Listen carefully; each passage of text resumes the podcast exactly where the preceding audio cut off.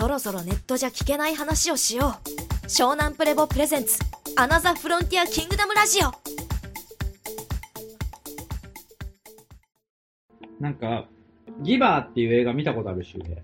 あの、前、言ったよね、言ったよね、そうそうそう。で、あれから俺見たんだよ。あれ、ギバーあれ、ギバーっていう映画すごい良くて。ギバ宇宙海賊の結構目指してるコンセプトっていうか、メッセージっていうか、ギバーっていう映画があって、ハリウッドではないんだよね。ドイツのなんか、ドイツはなんかね、結構、でも結構、メリル・ストリップとか、結構有名どころが出てたりもするんだけど、まあある種、まさに記憶を継ぐものっていう話なんだけど、そのある種、まあマスターみたいな人がいて、で、その人工知能っていうか、ある種もう完全に統治された理想郷が一つできてて、で、もう平和で、誰もこう犯罪者もいないし、鍵も閉めなくていいし、もう完璧な教育と階級が決まってて、生まれた瞬間からまあある程度の年齢になると、それぞれの役割とか、えっ、と、職業とかが振り分けられる理想社会みたいなのが描かれてるんだけど、その中で、まあ唯一こう、まあある種マスターになれる、このす、あの、すべてをこう、なんていうか、担う、統治者として一人選ばれて選出されて、その子が、まああるところに教育を受けに行かなさいっていう、なんかその、その施設があるんだけど、そこに通い始める、特別ね、その子だけね。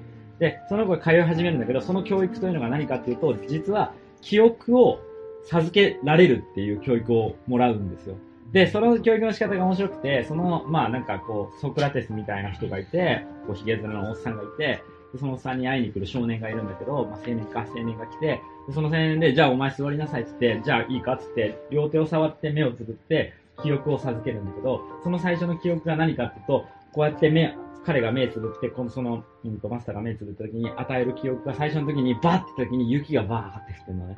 で、そのもう統治された世界、雪がもうないんですよ。あー。寒くもないし、あとちょうどいい、うん。もうずっとちょうどよくて、超適温。超適温で、常に適温。であー寒いっつって、で、で、初めてなんかこう、ボワって言ってきて、え、で、バーって見せられて、あれは何なんですか？雪なんか見たことがないから、な、な、なんなん、なんなの？みたいな感じで、まあこれはな、昔あったんだよ。すごい古代にあったものなんだよ。雪と言われるものが。そう雪と言。われるものがあったみたいな話があって、で、徐々に徐々にそれを見せていくの。うん。で、しばらくはその自然の美しさとか、波とか、海とか、うん。要は、まあ、ある種荒々しい自然とか、うん。その自然美をすごく見て、だんだんだんだん、で、それがすごい、すごい、あの、描いた人がすごいなと思うのは、その子が記憶を取り戻すと何が起こるかって、その映像美なんだけど、映画でなんか不思議なことが起きて、最初ね、やたらね、トーンが低くて、要はモノトーンですごく映画が進んでて、途中からその子が記憶取り戻すとカラーになり始めるんだよ。色がで、色を思い出すようになるの。で、バーって本棚とかに色がどんどん出てきて、えーって言って、その子だけ違う景色を見るようになるの。へで、他の人たちみんな白黒だけ色がない世界にいるの。もう完璧な方が色しかない。で、記憶があることで色が取り戻されて、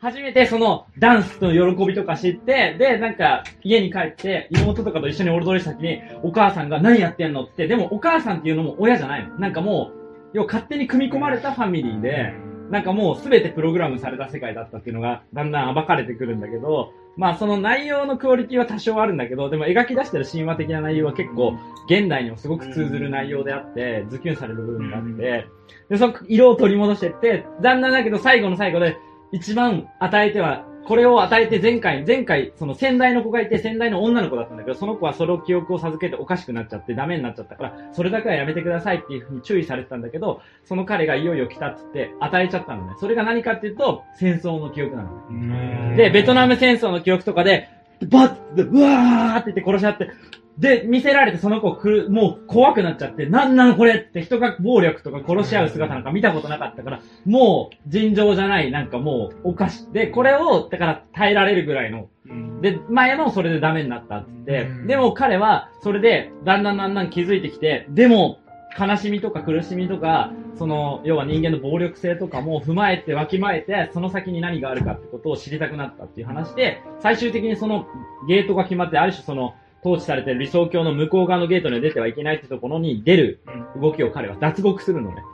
で、それはなんか子供、なんかその、自分の弟が生まれるんだけど、その弟は、ある、なんかこう、遺伝子の要がプログラムがあんま良くないから、もう粛清しましょうみたいな感じで、でも、子供で育っていいか悪いかも判断されて何歳かになると、粛清って形でなんかピシュってなんか注射打って殺しちゃうみたいなのが当たり前になってるみたいな感じだろう。で、その子の自分の弟がそうなろうと思ってそれが嫌だっつって、バーって言っていって、で、そのままそれを持って外に逃げようとしてて、その逃げて最後脱獄すると、普通の色のある、本当に普通の惑星が広がってた、自然が広がってたって。一部分だけエデンの園みたいに完成されてて、それが普通だったっていう、みたいな。うん。なんだけど、まあ、ありがちじゃないですか。だからそのギワーっていう映画はそういうのを描いてて、まあ、記憶っていうのが、やっぱわきまえ踏まえて、まさに美を再構築するっていうことに人間性があって、人間存在があるっていうことの、まあ、アンチテーゼっていうか、すごい照らして、確かにそれ理想郷で犯罪も一つもなくて、教育も完璧で、もう何ものもの、もう全て統治されてるんだけど、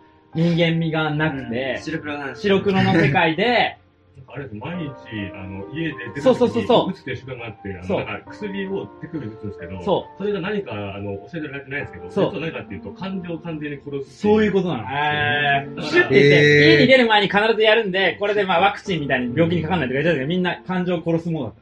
で、感情っていうのを初めて甘えて、初めて女性でこうやって感情が出て恋というものを知って、君と一緒に行きたいみたいな感じで、なんかそういうシーンもあるんだけど、音楽もないし。そう音楽もないの。だから全然何も、だから文化が何もない、美が何もなくなってるけど、平和という、うーん。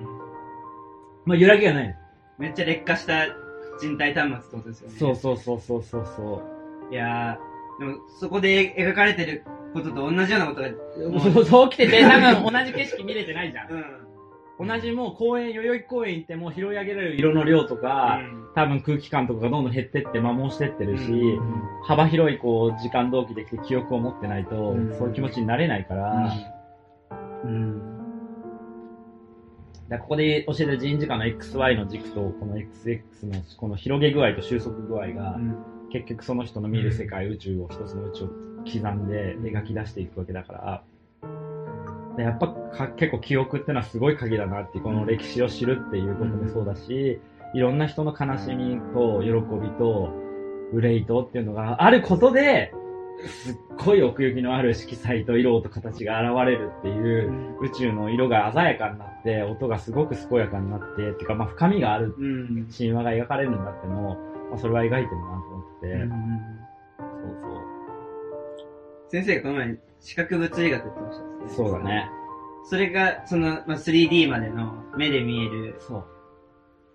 なんていうんですかね、縦横、縦奥行きみたい奥行な。きみたいなそれだけでこう、この世界をそう。認識して構築しようとするっていう状況って本当にその、なんていうか、白黒の世界で、うん。だけでこう、例えば絵を描こうとすることとすごい同じようなことだなとそうそう思ってそうそう。科学の発展の方向も、脳科学だったり、うん。そういう視覚物理学的なものにうん。すごくこう集中してて、ほんとそう。それ、やばいよって指摘できる人こそが天才だと思って。やばい、やばいよ。じゃあ、美しき緑の星でさ、あの、あの映画がさ、まあまあ、今は見れちゃうけど、ある程度探しちゃえば。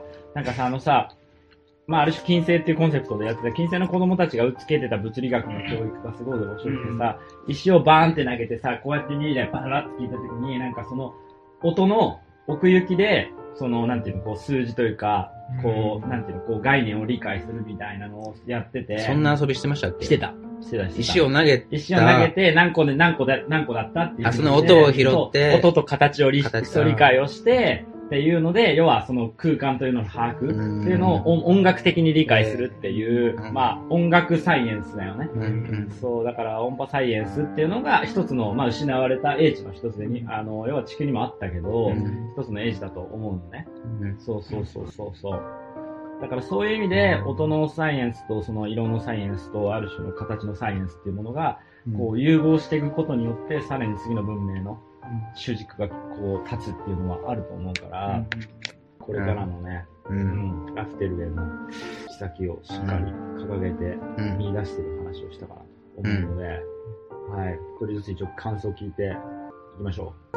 あなたの後ろにもたくさんの人が続きますから、今はまだアミは若いから、まあ、臨場感ないだろうけど、10年、20年したら、自分より後に生まれてくる子たちや、次に続く人たちのために、自分が今学んでることがどう反映されるのかを見れる日が必ず来るから、一人で学んでるとは思わないしし、今目の前にいる自分がこう影響を受けてたりとか、インスパイアされる人たちがどうこうではなくて、きっとその後ろに続く人たちのためにも学んでるっていうのを忘れないでほしいっていうか、守られてる、守られてる時期もあって、守られてる時期がある必要があるん誰でもね。先生だって守られてる時期はあるし、守られる、ちゃんと守られた人がちゃんと守れる人に俺はなると思ってて、で守られることは恥ずかしいことじゃなくて、ちゃんと守られることで、守られる喜びをするから、で、あげたくなるんだよね、人としてね。それが大事な、今そういう時期だと思うから、しっかり守られることで、守れる人になれるし、なるべきだと。だから感じる日が来ると思います。超人工知能時代に。結局、その、ある状況の中で判断するってだけなんで、コンピューターに勝てるような部分ってほぼほぼないんですよね、あれは。だからこそ、この、昔からその範囲内で勉強してたんですけど、結局最後なくなるだろうなとか、この努力って無意味になるんじゃないかっていう、この、虚しさみたいなのがずっとあったんで、と、はい、えー、なんだ。すっげえ、何やってるんだろうっていうのがすごくあったんですよ。だから忙しくなればなるほど、空虚感がありましたし、もちろん、周りから褒められてるんですけど、全く嬉しくないっていうのがずって、ねそろばん12段取ったのに電卓出てきた。もうまさにその感じ。何してるんだろうっていう。何だったんだ 俺は機械になりたかったのかみたいな話になっちゃうんで、いやそれはもう本当に、結構やればやるほど涙が出るっていう感じだったので、なんで、もう今学べてるっていうのがすごく嬉しいっていう感じです。勉強っていう文字通り勤めて、シシールほど勤めてるみたいな感じだったんで、それが学びに変わったっていうのは、学びですね。努力の違いもありますし、今生きてるなっていう感じ、すごく、多分、そう、学ぶってさ、この、三味三体のこの山中が立ってさ、そこに家が、屋根があって、こうが立つじゃないですか。ここに一つの文明というか、屋根という文明を与えるための三味三体に、この、作られるっていうのがあると思うから、はい本当の意味で学ぶっていうことが、全ての突破口かなと、うん、ね、改めてね。そうですね。ここ最近グッと来てるよね。きますね。さあ、あの、学びが、学ぶってことが、すごく宇宙的だったっていうのを、思い出す時代に俺は入ってると思うんですよ。お前何信じてんのとか何知ってんのとかじゃないんだよね。お前何学んでんのっていうのが、めっちゃ共通言語であり、すごくテレパシックだったっていう。で、SP はそれを多分共有する文明を作ってると思うし、学ぶから彼らは宇宙旅行もするし、いろんな星を見て回るし、いろんな人と混じり合うことに生きる喜びを感じるし、そう。だから人の住む世界はどこかっていうのは、人が人であれるのは学んでるからだっていう。多分、機械は学んでるのではなく、ただただ真似てるだけっていう感じがね、そうですありますね。はい。はい。やっぱり学ぶことが、学び、あの、学ぶってことに、あの、たどり着くんですけど、それが、人工知能はこうい、いろいろ言ってもやっぱり、めちゃめちゃできるじゃないですか。できるね。できるけど、やっぱり、まあもちろん僕らのこう体とか AI では真似真似ができないところもあると思うんですけど、でも結構、いくらそういうこと言ったっても、どんどんこう発展してくるじゃないですか。だから今のこのガランドのままだと、いや負けないよみたいなこと言ったとしても、そんなのは本当にただ、そうそうそうただそれだけで、抜かれて辛い辛いばり。辛い針で、本当にだからその辛い針になるのか、本当に、いや負けないから、負けないというかそう、その譲らないよっていう部分、この差を埋めるのはもう学ぶことしかないって、本当に思って、ガランドでも学んで、さっき先生が言ってくれたように後ろにこう続くじゃないですか。だから、うん、まあ、出来は悪くても、もうやるぞと。し、先生がいるから、一生懸命学びたいと思います。うん、うん、うん、うん。はい。あのー、一つ、まあ次回のテーマになるかもしれないけど、その、学びのコネクトと体のコネクトっていう話がしたくて、体がコネクトする、つながることによって、人間的な学びが成立するんであって、僕らは AI たちが多分100%できないことは、彼らは僕らの目、耳、鼻、口をラーニングすることはできても触覚が真似られないっていう一つの問題があるんだよね。触覚には触覚静電気がまとわれて、バイオフォトンがまとわれてるから、彼彼らが電源差し込んで、まあ、その充電されて動く電気とは違う電子なんだよね。僕らの体にくっついてる電気は。だから、その電気での通信をする触覚っていうのは、この前話したじゃないですか。目、耳、鼻、口と肌とか触覚の違いは何かって言ったら、目は一方向、勝手に見てることもできるし、勝手に聞いてることもできるし、勝手に嗅ぐこともできるし、勝手に食べて味わうこともできるけど、勝手に触れ合うことはできないんですよ。つまりそれは触ってるだけなんですよ。触れるってことは触れられてると一つなんですよね。つまり必ず対象が存在していて、必ず感じ合う相手がいるんですよね。一人では成立しない。一人の内部空間では決して成立しない情報がそこにはあるわけであって、それを触覚っていうふうにここでは表現して触覚静電気といって人体端末理論というのはそこだったと。人工端末理論と人体端末理論の違いは触覚静電気をベースにしたものか、単なる普通の今の導電気を主体としたものかの違いがあるんだっていう話を、ここでは、まあ、ここでは教えたりもしてるんだけど、改めてその触覚流り合う学び？だよな。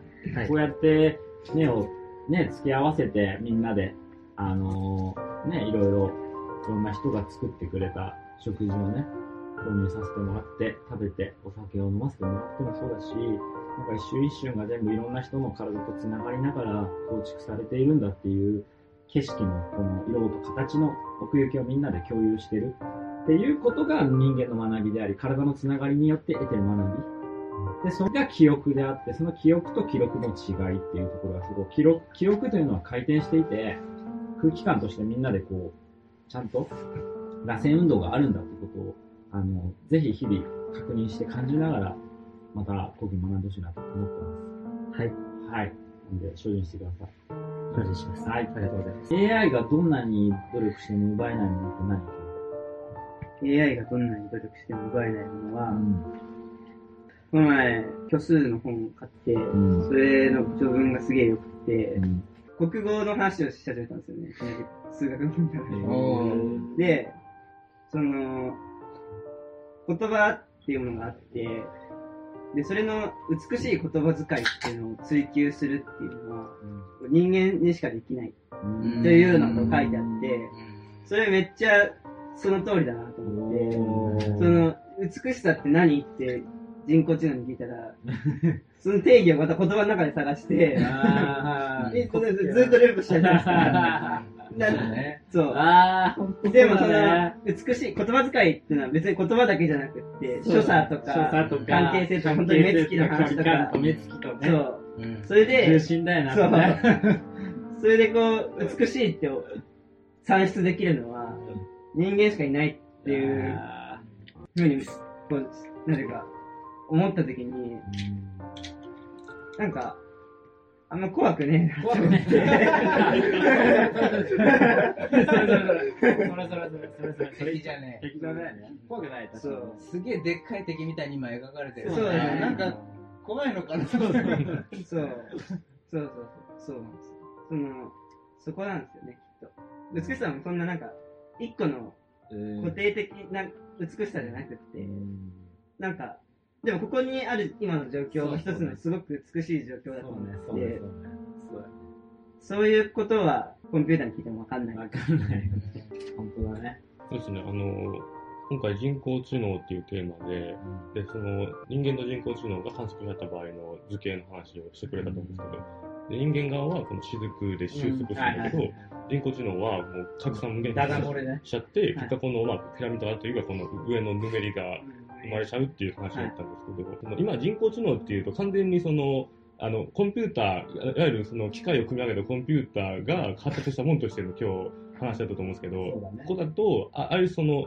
僕ら自身が人工知能としての自分たちとの戦いっていうのもすごいメインテーマであってて、で、で、昨日その案付けみたいにこの無限に広がって、今日だと時間が止まるとか話もあったと思うんですけど、で、あるその、無限に拡散するんだけど、だからこそ、あの、帰ってくる場所がないから、本当に終わっちゃうっていうか、その感覚なんかすげえその冷たい感覚というのが臨場感としてはなんかあって、やっぱそれ逆にその、この収束するというか、収束って要は帰る場所があるってことじゃないですか。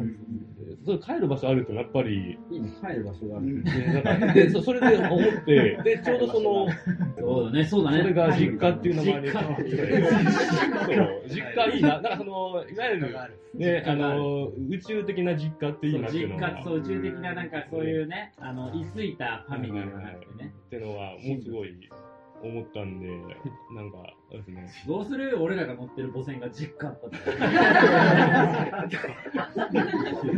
母船ネーム実家っつって。地球、地球第3番。マザシー実家。うん、いや、いいですね。さすが東大なんだ。なんでなんか今日の話聞いて、その、結構、人工知能本当はやばいっしょってどっかで思ってるのに、それこそあの、いわゆる頭のいい人たちの、あの、なんだろう、このこねくり回しにやられて、ああ、そうかなって言っちゃってる人っていると思うんですけど、そこはもうちょっとなんか、真摯に思い出して、嫌なら嫌って自分で決めて、なんかこう乗ってきてほしいなっていうのが思います。そうですね。別に、ね、別に実家あるしって。実家あるし。っていうのをね、宇宙的な実感にしてもらえればさらに。思います。ね。ありがとうございます。将来人工知能時代に湘南のプログラマーはどう立ち向かいますか？天才プログラマー。天才プログラマそれじゃー。天才ですよ。いや、でも、そうですね。まあ、なんかデー。タ量の勝負したら、もちろん人工知能が強いって言ってても、記録の量で、まあ、こう、対抗すると、当然ながら、単純に貯めれるのは人工知能だし、ただなんかその、まあなんか結構人工知能ってビッグデータでその、データ量勝負だったりするんですけど、はいはいはい。なんかそれでこう、戦って、だからそれ多い方が強いみたいな感じのイメージがあります大は小を兼ねる的なね。そうですね。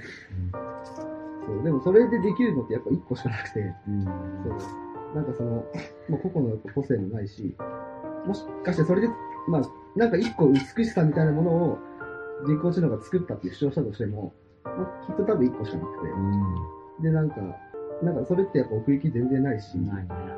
でしかも、なんだろう、その人工知能、まあ多分その人工知能を作ってる人がそうだからっていうのもあるんですけど、この、この宇宙を 3D 空間としか捉えてないから、そう。それで観測できるデータに基づいて出せるもの、その結果とか、なんかそういうものにしフォーカスしすぎてるから、ねなんかその裏にあるその奥行きというか、まあ、ある種そのボディ的なものは多分絶対算出できないっていう。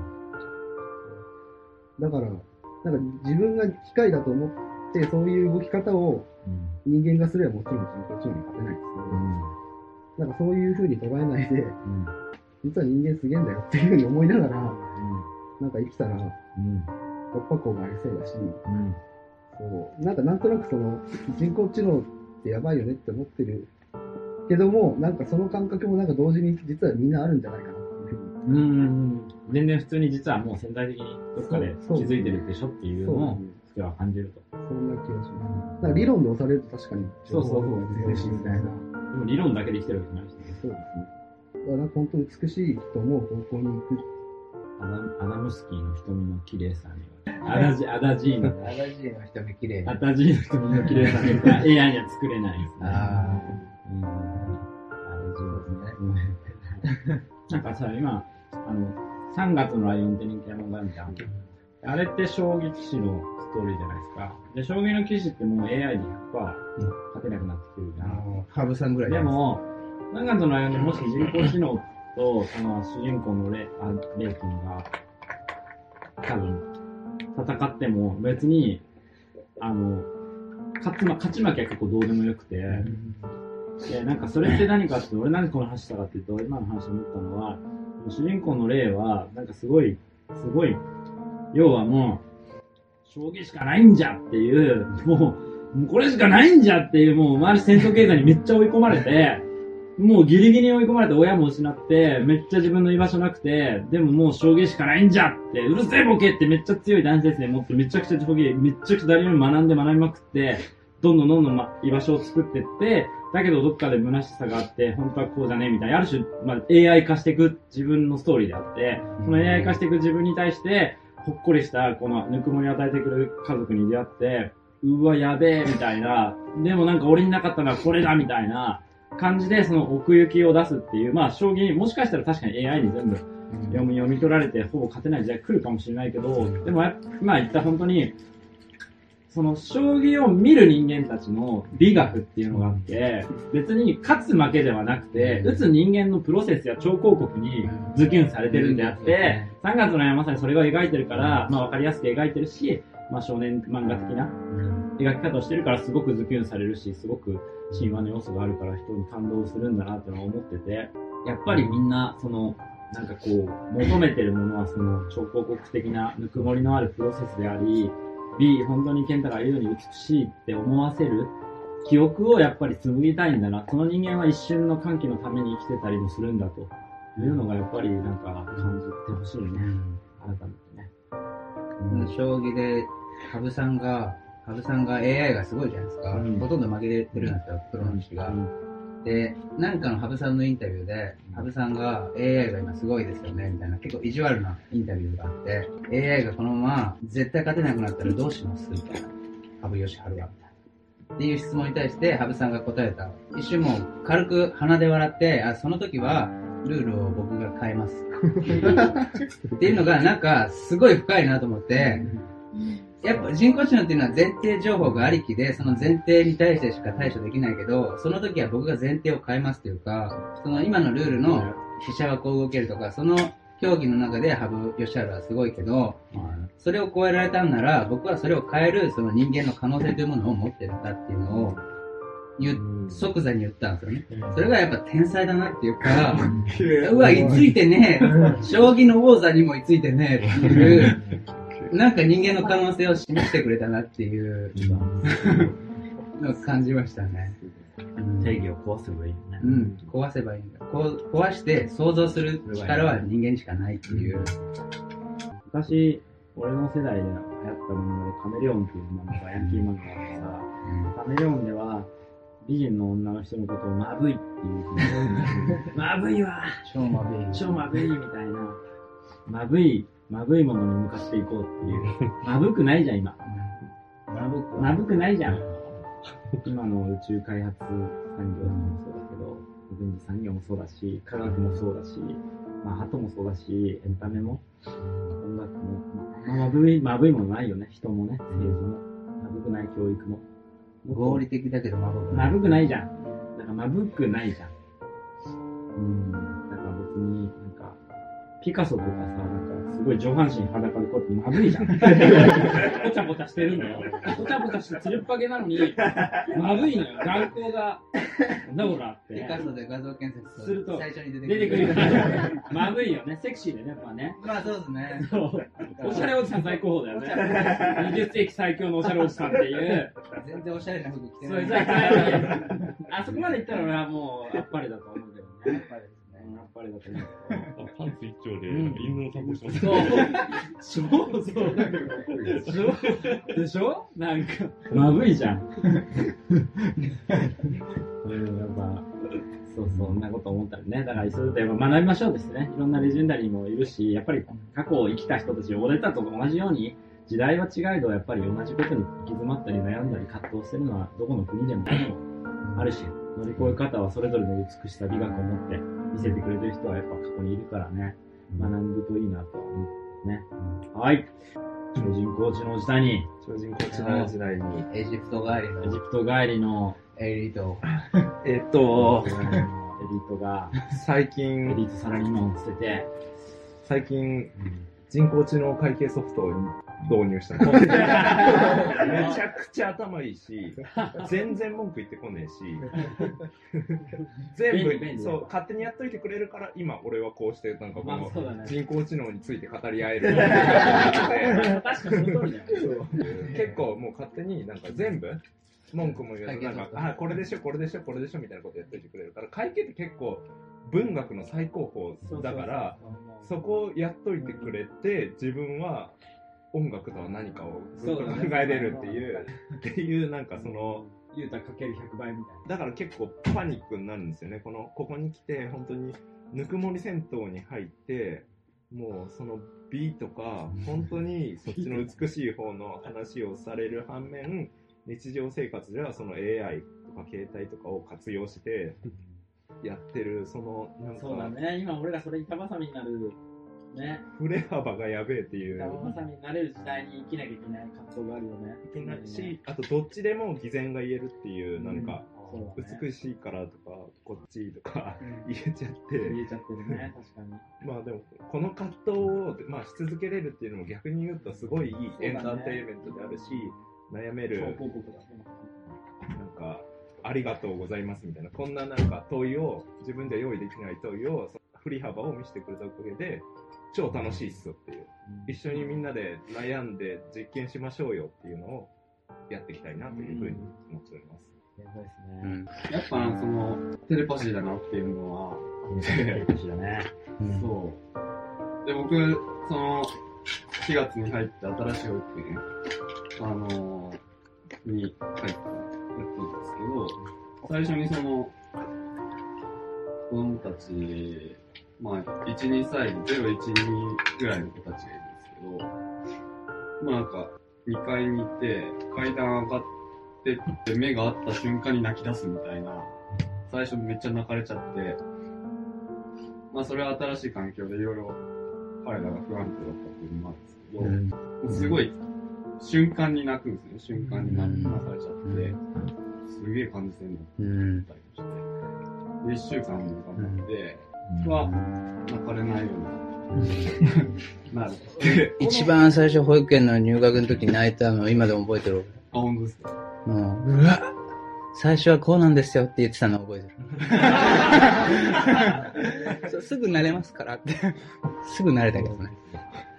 彼らすごいやっぱ受信するじゃないですか。受信してしかいないし。そうだね。やべえ、違う環境に来たっていうのも分かってるし、うんなんかこう、要は、結構さ、なんか、奥行きがないのを知ってるんだよね、きっと彼らも。そうでわかるよ。そうそう、それをわかるよ。へそう、それ俺も分かってたもん。俺ー。だから泣いてる。そう自分で子供で分かったもん。だから、怖いとかじゃないんだよね。多分そこなんだよ。そこがお母さんから離れるとかじゃなくて。そこ、もうあるんだけど、あるんだけどそれ以上のもっとそこがあって、あ多分美がないから、ーそうですね。ギュってなってっていうのが分かるんだよね、子供はね。確かに。はいで感じてて。はいはい、すぐ慣れますからに、全然美ないですもん、ないでしょ。うわ作業だ 部品の一部だないない。ないですよね。ない。あ、それに泣いてたんだ、俺。新しく入ったので4ヶ月、まだ4ヶ月の子がいたんですけど、それ泣かせてもらって、全然泣き止まなくて、どうすればいいの？めっちゃ緊張して、緊張してっていうかどうすればいいかわかんなくて。上下がそうそう。なんか俺の AI が浮き彫りにされてる。まあそうだね。めっちゃ見ついてるね。めっちゃここになってるもんね。おーみたいな。そうやね。そうそう。彼らはやっぱりその美しい、美しいですね。だからそのなんか、彼らと触れ合ってると、このほっぺたのプニプニは AI 作れねえなとか、いや、そうだよプニプニだわ。美しいなんか笑い声が、えへへとか。いや、よくわかんない、よくわかんない。それそれそれ。すげえ、あ、いいなっていうのが。作れないねすごい良くて。前にマスターがドギモン抜かれたって、あの、チャリの、ああれね。後ろの、チャリに乗るじゃん。その、チャリの荷台あるでしょ、後ろの。荷物積むとこ。はいそこに乗るっていうのをみんなやったことあるでしょ。そううやって。座席じゃなくて、後ろの荷台に乗るっていうのを、マスターがこの宇宙経済をいろいろ考えてた時に、それをやってた小5ぐらいの子がシューって通って、ドキも抜かれたって。AI に算出できない。そう、負けたと思った。ああ、囚われちて。あれこれ囚われてた。それやってた。そうそう、やってた。これが答えだった。これが宇宙形態だった。何の意味もない。何も意味ない。何の意味もないし、何にも意味ないの。合理性ゼロ。ゼロ。最適化ゼロ。超意味ねえと思って。奥行きしかねえと思って。やべえと思って。これだーと思って。俺これでやってんだと思って。時空をこれでこれ続けて。おう。なんかあいつみたいな。あそう、僕、そのなんか、おもちゃとかで遊ぶじゃないですか。で、なんか、このブロックとかあって、こうやって積み重ねてまたファイヤーみたいにやってると、彼ら必ずぶち壊しに来るんですよね。そそれ美美じゃねえから。うるせえよってねうるせえよって来るんですよね。まあいろいろなんか、積み上げる喜びとかうるせえよっていうね。わかるわかるわかる。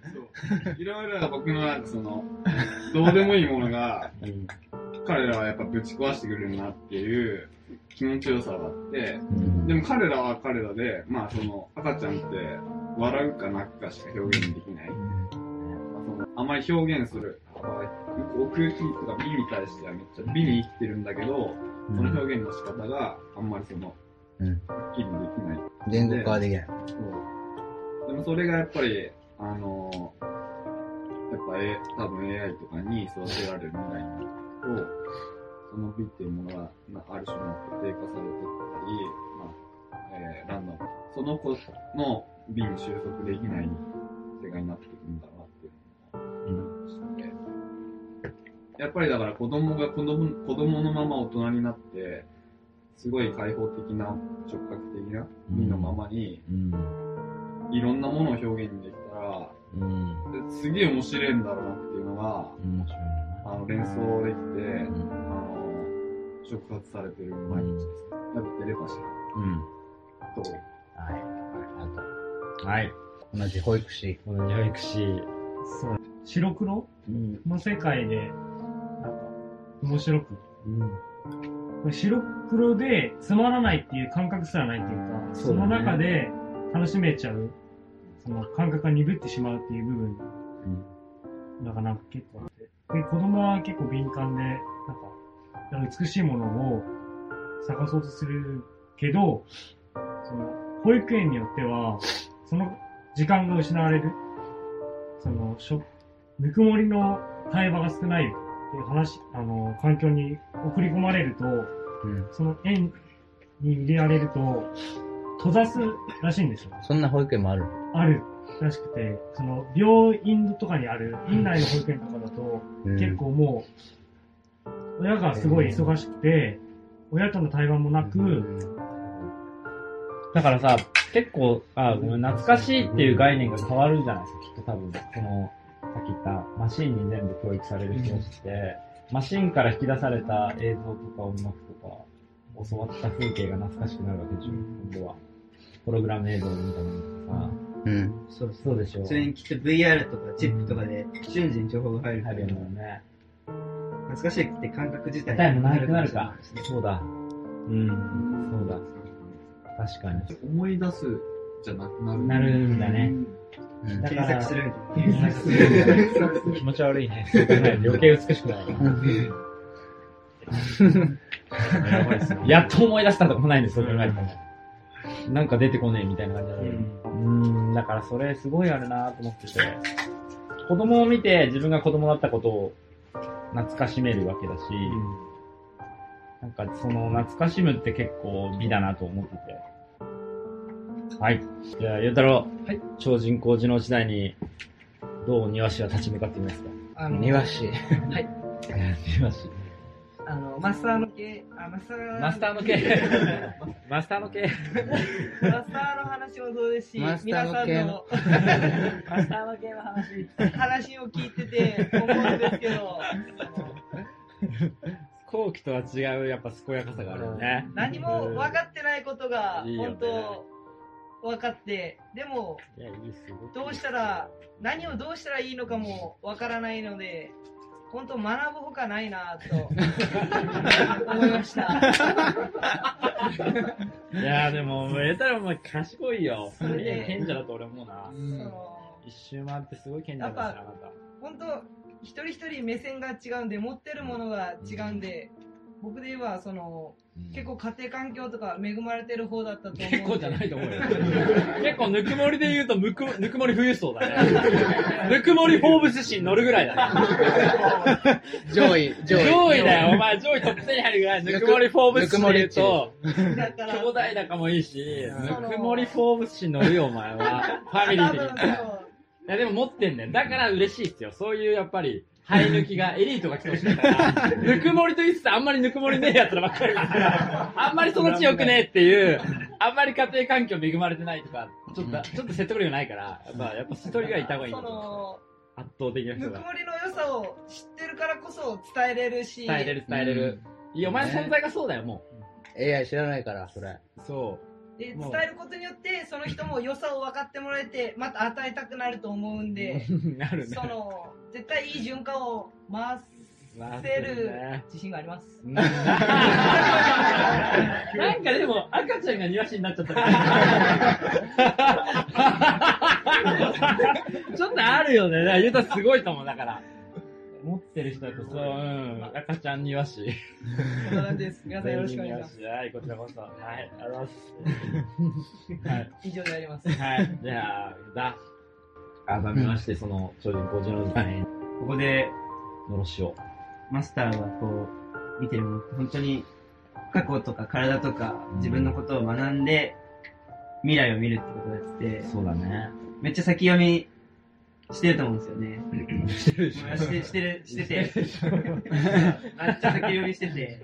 先行き過ぎて先行きすぎてて。なかなか追いついてこで、そっから、今この、じれったいというか。じれったいねなんかこう、遅いそう、戦うとか、なんかこう、そういうんじゃなくて、そういうんじゃない？そういうんじゃなくて、そこじゃないんだよな。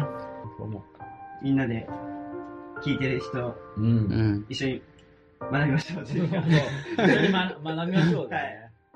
学ば、学んだ方が美しいよっていう。そう。ですね。ね。ここに師匠がいるんで、もう。あとは学ぶだけだと。う。ん、本当そう。思う。だから、学ん学びに来てくださいよって思う。んで、世には出,、ま、出回ってないテキストとか英知はなるほどあるんで、ぜひ学んで、この後ご自身の道を見極めていただければ構わないんで、寺子屋のスタンスとしては。あの、別になんか学んだら、もう、俺らの輪からは外れられないぞみたいな、そういう場所でもないんで、そういうことでもないですから、学ぶってことが人間的な、人間学ですね。人としてどうあるべきかという意味の実学でもあり美学でもあるというのをここではずっと日々宇宙海賊どもと学んでいるという日々ですからね。これから進んでいくわけですけど、井上先生、うん。どうでしたか？今はい日第1回の、はい消えるもの、残るもの、生まれるものっていうのがもう、なんか、みんなのこの流れがもううん。表してるんじゃないかなと。うん。作品になってるんじゃないかなと。そうですね。もう彫刻になってるんじゃないかなとは思いますけどね。一人では描けないそうですね。そうですね。うん。とても良いお酒が飲みました。でも超広告、超広告をどうしていくかっていうのうん。をちょっとこれを見て、なんなんとなく多分2時、3時間ぐらい多分2時間ぐらいか。見てる人がいるなら、なんか考えてほしいかなっていう、どう首伸ばしていくのっていうのを、なんかさ、要は点で生きる時代の終わりっていう気がしてて、うん。点と点になって点が点が散らばってるのを結びつけて、その、そのなんか、こう面だけで生きてるっていうか、うん。そのエリアだけで生きるっていう生き方じゃないですか、今までの、うんうんうん。こう人間のはい。生き方が。グリッドの中グリッドの中で。でもそれがもう本当に一つの点が円状になって、こうゾーンになって、こう球体になっていくっていう。うん。で、それが雫として先っぽをちゃんと収束点を作って、螺旋運動を、上昇螺旋を描いて、そこに立ち向かっていって、しっかり生きてしっかり死んでいくっていう一つの美学。うん。あの、石先生が、吉先生が描いてたその前世っていう概念に近いところもあって、やっぱりしっかり生きてしっかり死んでいくっていう、まあ人間学だよね。そういう意味での人としてどうあるべきだっていうこの軸を、まさに歴史からしっかり辿って、そして未来のあるこの科学とか、最先端科学から最古のことまで全部踏まえて、今、そして今の自分のあるもの掘り出し、ないものねだりではなく、自分史とのと、宇宙史、地球史、精神史っていうものを全て踏まえた上で、現在地を把握して、本来の美しい方向に自分の体をダイブさせたらどうですかっていうのはね、改めてね、改めて。うん、あのー聞いてる人がん。でしたら、あのー学びませんかと、学んだ方が美しい方の景色が見えますよと、自分の白黒の景色が、色がつきますよというのは、うん。うん、常々思ってるんで、ね。はい、これをまあ引き続きずっと超報告していきたいなと思っておりますね。改めてその、いろんな歴史とか、いろんなことを聖書もそうだし、いろんな神話とかもさ全部含めて、超広告だなっていうのはすげえ思って、聖書も超広告なんですよ。超広告ですね広告してるんですよ。すごい先の未来を。こっちの方が美しいだろうって。日本の神話も、その、古事記も日本書紀も、なんか、もちろん当時のそのエピソードはいろんな神話としてメタファーとして描いてるんだけど、広告してるんですよ。いろんなことを、もう多分、もっと先の未来を見据えて描いてるんですよ。